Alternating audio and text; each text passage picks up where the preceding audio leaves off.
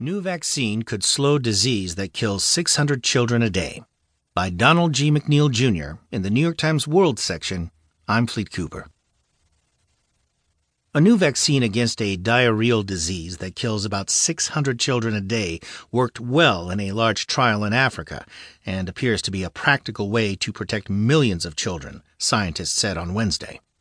The new vaccine against rotavirus, the most common cause of death from diarrhea in children under